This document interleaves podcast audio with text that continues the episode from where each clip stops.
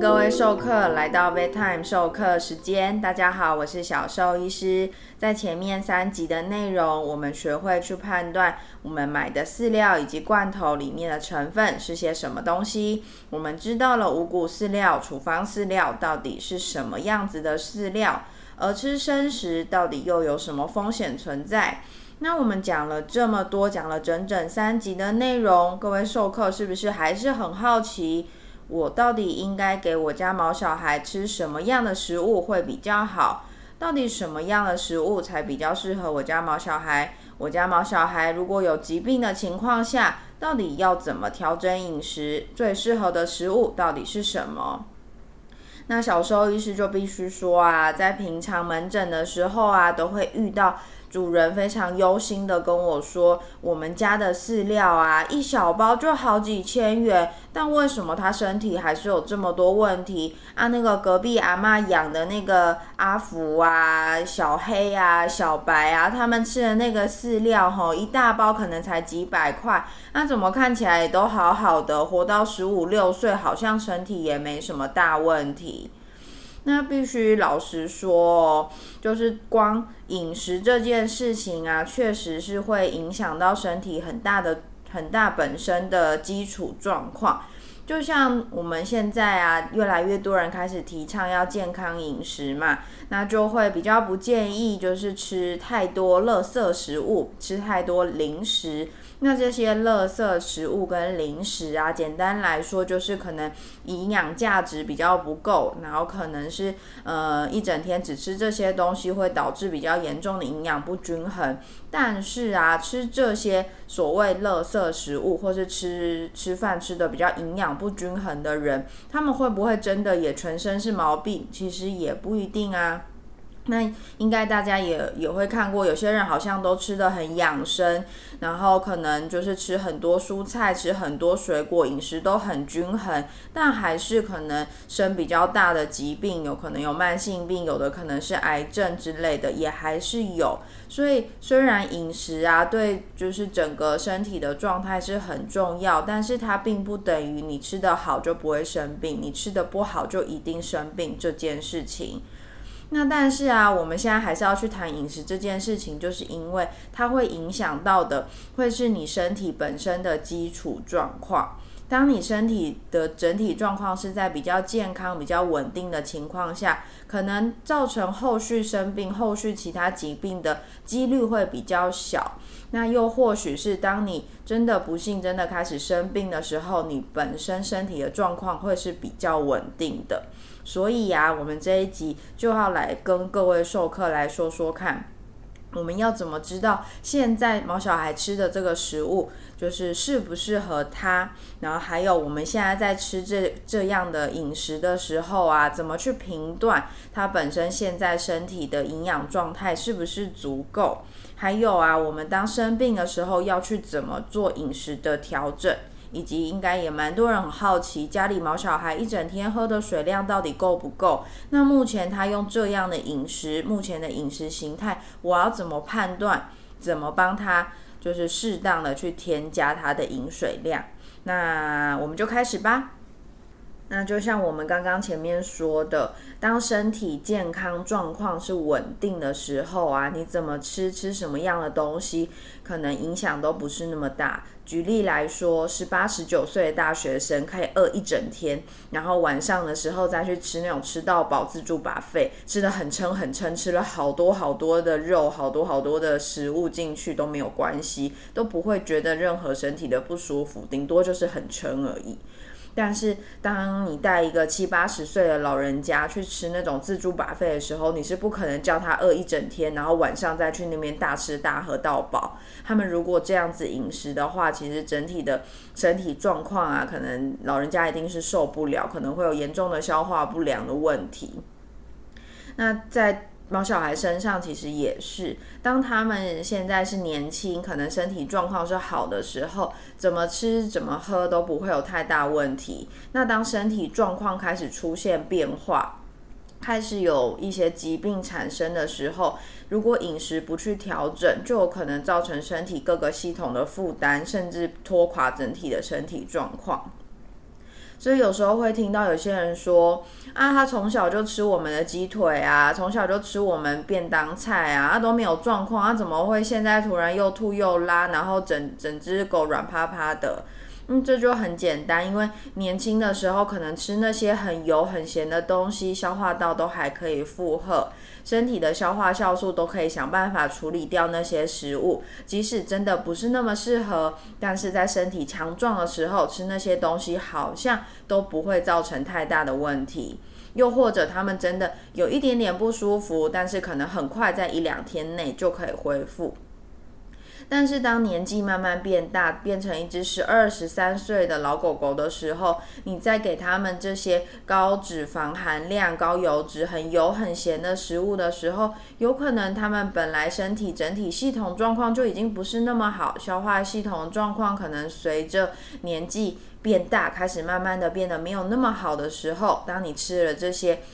太油太咸的东西的时候，身体可能就负荷不了，就有可能导致后续的疾病。身体的状况啊，是会随着年纪的增加开始有变化，并不会到了十五六岁的老狗狗、老猫咪，它的整体状况都还是像两三岁的时候那么好。当然是有可能，有些狗狗、猫咪，它们身体状况真的非常的好，但是一定也会比它们年轻的时候要来的差一些。那这个时候啊，我们就必须要根据他当下的身体状况去进行好适当的饮食调整，去符合他现在所需要的营养，他所需要的食物量，所需要的水的含量喽。那我们就来说说关于饮食四个很重要的事情吧。第一件事情，知道家里毛小孩吃多少，体重多少很重要。因为基本上啊，在体重稳定的情况下，吃进去的热量要等于消耗的热量，这样毛小孩的体重啊就会稳定的维持在一个小小的范围里面。当吃进去的热量太多，那体重就会不不不的往上跑。那当吃进去的热量不够，消耗的量太多的时候，体重就会咚的往下掉。那这样的话呢，毛小孩的体重就会上上下下，这样其实是就不是一件很好的事情，所以尽量是希望毛小孩的体重维持在一个稳定的范围之内。那我们为什么要稳定呢？因为当你体重是稳定的，吃的量也都差不多的时候，我们啊每周或是每大概两三周去帮他量，帮啊小猫小孩量一次体重的时候，就会发现，诶，他体重如果是在偷偷的往下掉的时候，可能真的就代表他身体开始出现状况，或者是毛小孩现在的营养吸收是没有那么的好咯。因为啊，在很多疾病的早期，尤其是肿瘤。他们很有可能啊，刚开始没有什么症状，那甚至是血液检查都是正常，但是体重却莫名其妙的在往下滑。那这样子，我们如果可以好好的监控毛小孩的体重变化，是有可能可以提早发现疾病的哦。再来第二个重要呢，就是依据身体状况去调整吃进去的食物，很重要。为什么会说要依据身体的状况去做调整呢？因为啊，动物跟我们人一样，也会分为幼年时期、中壮年时期以及老年时期。通常幼年时期或者是哺乳期、怀孕期，会需要比较多的热量，因为会有比较高的能量损耗，所以这个时候的食物通常脂肪含量比较高，蛋白质的含量也会比较高。那在中壮年时期呢，通常会是稳定的状状态，会希望啊，在稳定的食物给予的情况下，有稳定的热量吃进去，而体重也能维持稳定，所以呃，通常。这个时候啊，毛小孩的身体也会是比较健康的，所以这个时候他们其实要不管要吃什么东西呀，只要他喜欢吃，吃了身体也没有什么不良反应啊。你想吃饲料、罐头、鲜食，甚至是生食，其实对毛小孩这个个体来说都不会有太大的问题哦。吼，那再来是老年期。就跟人的老年期一样，慢慢的一些慢性疾病啊，就有可能逐渐发生。那也会有比较多会需要医据身体状况去做饮食调整的地方，尤其是老年动物啊，开始会有慢性的肾病或者是心脏的问题。这个时候食物里头的钠的含量啊，通常也会比较偏低一些。那这个时候的老年动物啊，也会因为消化机能有比较下降，通常食物里的脂肪含量也会稍微低一点，而蛋白质的量呢，则会维持维持在一个稳定的必须范围。但是蛋白质通常会是比较好消化吸收的蛋白质，所以在一般身体没有太大状况的呃毛小孩啊，去根据目前的。呃，生命周期选择适合他们这个生命周期的饲料，不用特别去，就是真的去看什么，呃，我要多高蛋白质量，我要多低的脂肪量，或是多高的粗纤维的含量啊？你只要去依照厂商设定的那个生命周期周期的饲料，基本上不会有太大的问题。但是，假如身体真的开始出现了状况，就像我前面说的哦，身体健康状况好的时候，吃什么都不是太大的问题。但是当身体真的开始出状况，我们可能就要随着去做饮食的调整喽。再有肾脏病的小朋友啊，我们可能就会希望，诶，饮水的量可以多一些。所以呢，湿食包含嗯鲜食，包含罐头，这些就会是我们比较优先的选择，因为我们可以让毛小孩摄入的水量可以稍微多一些。那通常啊，有肾脏病的小朋友，我们也会希望食物的钠的含量、磷的含量会稍微比一般的饲料要来的低一点。所以，假如原本家里的毛小孩吃的是嗯高蛋白质含量的饲料，有可能它的食物里的含的蛋白质的量比较偏高，而磷的含量也稍微会比较偏高，那都有可能造成已经有慢性肾病的小朋友身体比较大的负担。那这个时候就会建议去做更换哦。那有些主人就会说：“诶，我怕我家毛小孩有未来会发生肾病，我是不是就可以去让他直接去吃肾脏的处方？”那这个一样是不建议，因为我说的依照身体的状况去做调整，也就是说，当你身体出了状况再去调整就可以了。假如你现在身体家里毛小孩身体是没有状况，你提早去更换成这样的饮食，就有可能造成现在的饮食是不不符合现在的生命周期所需要的营养，反而会本末倒置喽。所以啊，在身体健康状况 OK 的小朋友。基本上，只要他愿意吃，而且现在这一份食物是现在这个生命健康周期需要的营养组成，那这样这个就是好的饲料。而当毛小孩出现了身体的其他状况，包含出现了一些慢性疾病，或者是先刚好最近发生了急性的胰脏炎、急性的胃肠炎的状况，那这样子的话，去更换为适合现在身体状况、现在疾病当下的身体状况的饲料。的饮食会是比较适当的喽。那第三个重点会是吃进去的食物变成什么样子的大便很重要。我们现在啊已经知道吃进去的食物是什么样子，里面的成分是什么，这些。各位授课经过这几集小兽医师的介绍，都知道那些东西的重点在哪里。那我们这些食物啊，不论是罐头、饲料、鲜食、生食，进入我们。毛小孩的肚子之后啊，经过了胃、小肠、大肠，再被排出来形成的那个大便也是非常重要。我们去观察毛小孩这段时间身体健康状况，以及现在这份食物是不是和家里毛小孩的一个很重要的依据哦。那我们嗯，应该各位授课有上过医院，或者我们上网 Google 一下，都可以看到那个粪便的评分表。那最漂亮的评分呢，会是粪便评分两分。那这个评分两分呢的便便长得就会是很漂亮的一整条，然后可能它呃不会是摸起来不会是硬的，那它也不会是小小颗的。那它在被捡起来的时候不会粘着地板勾勾这样子，那这样就是最漂亮的大便形态。所以呀，如果是小小一一颗一颗像山羊便便一样，甚至摸起来很硬，那又或者是呃捡起来都还会粘地板，又或者它大出来一条，然后掉到地上变一滩，又或者有些毛小孩直接都是拉一滩的出来的，那代表是现在毛小孩的这个大便状况啊，并不是那么理想的哦。那大便状况不理想，代表的是什么样的事情呢？这很重要吗？小兽医师就曾经遇过，有主人来到医院，我就问说：“诶，现在大便状况是你觉得是几分呢？”那他跟我说：“哦，看起来都是四分到五分。”五分之间哦，那四分到五分是什么样情况呢？就是有点像那个呃蛋糕上面的鲜奶油那个样子哦，那个奶油就是你在打的发泡一点，它可能会有一点点可以成型，但基本上就是一滩软软趴趴的那个样子。那小兽医师就问说，诶。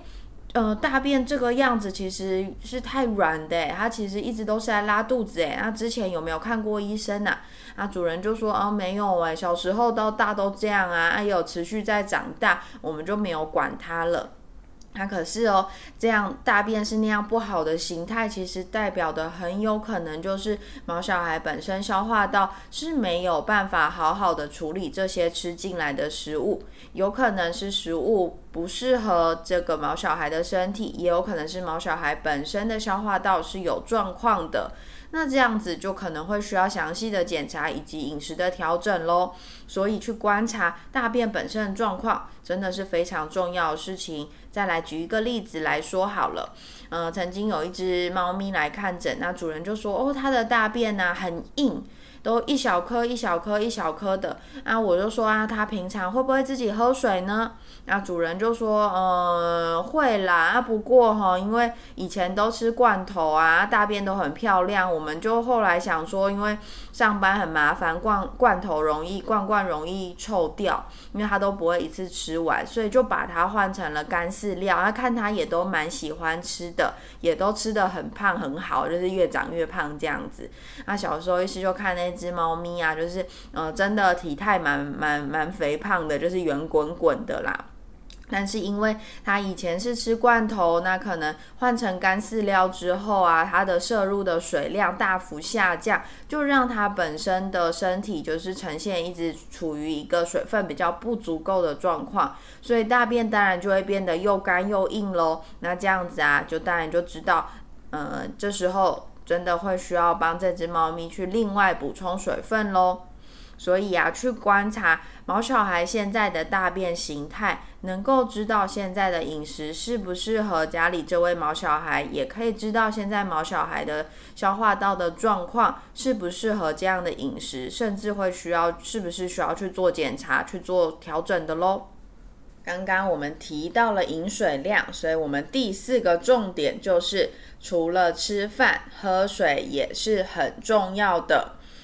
喝水的量啊，一定很多授课会很好奇，说到底要怎么帮家里毛小孩算喝水的量？那可以做一个比较粗略的算法，就是毛小孩的体重去乘以四十到六十 CC 的水，所以。我们抓大概五十 CC 好了。假如你家里毛小孩是四公斤好了，那一天的摄入的水量就会希望是两百 CC。那假如啊家里吃的是干饲料的话，那就很简单，你干饲料吃的干饲料基本上含水量都是低于十趴，所以那个水我们就可以不算，所以就是要另外让毛小孩再去喝两百 CC 的水。那如果家里是吃湿食的小朋友，其实湿食啊，大概有八成的含水量。所以啊，如果你吃的是罐罐好了，罐罐一罐，如果是大部分小的那个罐罐，一罐是大概八十克。那如果你吃一罐的话，大概就是八十乘以零点八，大概就是六十四克的水，六十 CC 左右。那通常啊，你即使早晚各吃一罐好了，你这样的水量六十加大概六十加六十就是一百二，其实那个水量还是不够。那小兽医师通常会建议啦，就是各位毛孩的家长可以试着就是把那个罐头啊里面偷渡水进去。那假如哦，我们举例来说好了，比如是吃干饲料的小朋友，那一天两百 CC 的水量，其实对很多。呃，家长来说，两百 CC 很难，根本是难如登天。尤其是猫咪那个小舌头啊，在那边舔舔舔舔舔舔，舔个一百下，可能都还没有五 CC 的水进去。所以啊，用食物去骗水，其实是一个目前来说最推荐的方式。那骗的方式其实也很简单。一般的那种副食罐比较香的罐头啊，你可能挖个二十克到四十克好了。可是里面如果可以的话，从可以从三十 CC 开始练习，到后来啊，可以加到五十 CC、一百 CC。那我们以五十 CC 举例好了。你如果罐头肉肉啊，你选个二十克，再加五十 CC 的水进去，一天如果你早中晚各放一次，或是早晚睡前各放一次，那让家里毛小孩把那个水喝完的话，一天至少就有大概快真的就快要两百 CC 的水喽。所以其实啊，并用这种方式骗水啊，会比你一直压着毛小孩去喝水要来的简单许多。有些授课会问说啊，可不可以就是直接用针筒灌毛小孩喝水？老实说，比较好灌，一般比较好喂的针筒大概就是三 CC、五 CC。那你灌一次也就只有三 CC、五 CC。如果你要灌到以五 CC 的水来说，你要灌到两百的话，你就要灌四十次。那你一天？之中，你这样一直喂毛小孩喝水，一直强迫他们这样灌水啊，其实大部分的毛小孩都会很反抗的哦。那当你让他们讨厌这件事情，他可能会更排斥喝水，甚至是会讨厌自己的主人接近他。所以其实小兽医师真的都没有很建议，最适合让他们增加饮水量的方式，真的就是在食物里面增加水量。你可以选择，比如说增加湿食的量，又或者是用。小兽医师刚刚说的，我们在食物里头、点心里头加水，让它不由自主的喝完那些水喽。那水分摄取增加的目的到底是什么呢？其实啊，所有的动物啊，身体本身全身的含水量就大概是七成，所以啊，身体。有这些水分会负责了身体各个细胞运作啊，整个身体的代谢的状况。当身体呈现水分不充足的时候，就有可能衍生出很多的问题。所以让身体保持在一个水分充足的状态啊，这点是非常重要。小兽医师也认为啊，这是许多饲主啊会让自己家里的毛小孩努力去吃湿食的原因哦。但是这并不是代表一定要吃湿食才能够足够的饮水量，而是各位授课要能够确实掌握家里毛小孩的饮食饮水量，知道家里毛小孩现在的身体状况到底适合什么样的食物，才是最重要的事情喽。那第九单元毛宝贝吃饭啦，就到这边结束喽。下一个单元，我们即将进入最精彩的第十单元——兽医师与饲主的直球对决。让我们每周三 Vet Time 授课时间准时相见喽！